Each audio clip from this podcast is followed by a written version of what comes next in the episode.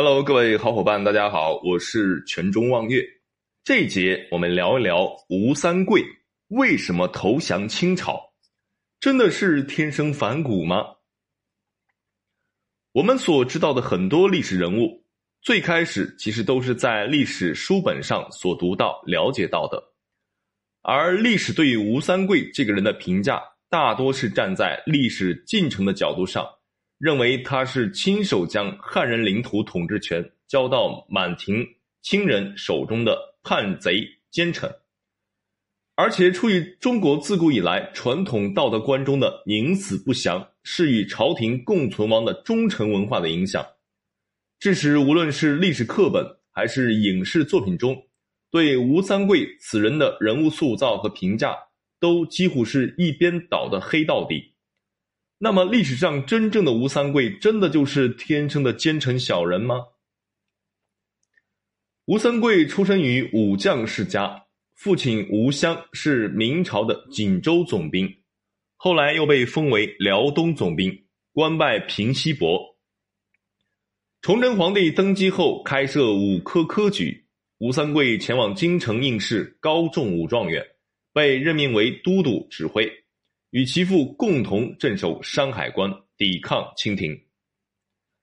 然而好景不长，在崇祯十七年，浩浩荡荡的李自成农民军起义拉开了历史的序幕，成为了压垮明朝崇祯帝昏庸无能统治的最后一根稻草。明末朝廷力量薄弱，统治者亲小人 而, 而远贤臣，转眼间李自成的起义军就兵临北京城下了。崇祯帝无可奈何之下，决定誓死守卫北京城，并下令吴三桂率领辽东大军前往北京城擒闯王护御驾。然而老天却总是爱拿吴三桂开玩笑，吴三桂率领的大军还未到京城门下，崇祯皇帝就自缢而死。闯王李自成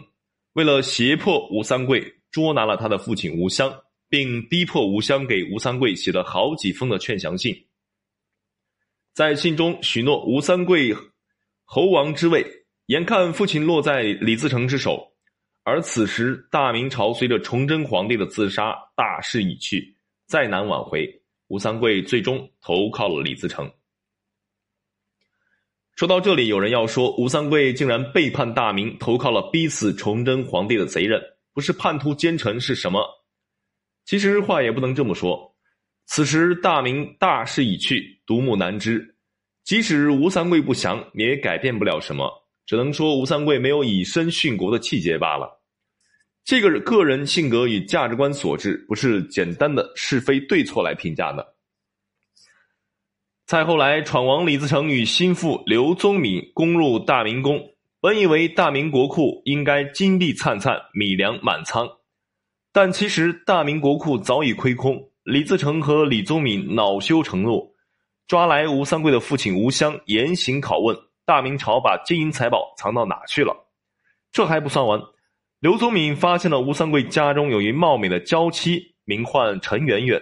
刘宗敏色胆包天，欲将陈圆圆据为己有。父亲受刑，娇妻受辱，吴三桂冲冠一怒，决定投靠清廷，攻打李自成。这才有了后来吴三桂投靠清廷，将中原大地拱手送人的千古骂名。吴三桂联合清廷打败了李自成后，李自成将吴三桂的父亲及其北京家中老小三十余口人尽数杀掉，致使吴三桂自此性情大变，反复无常，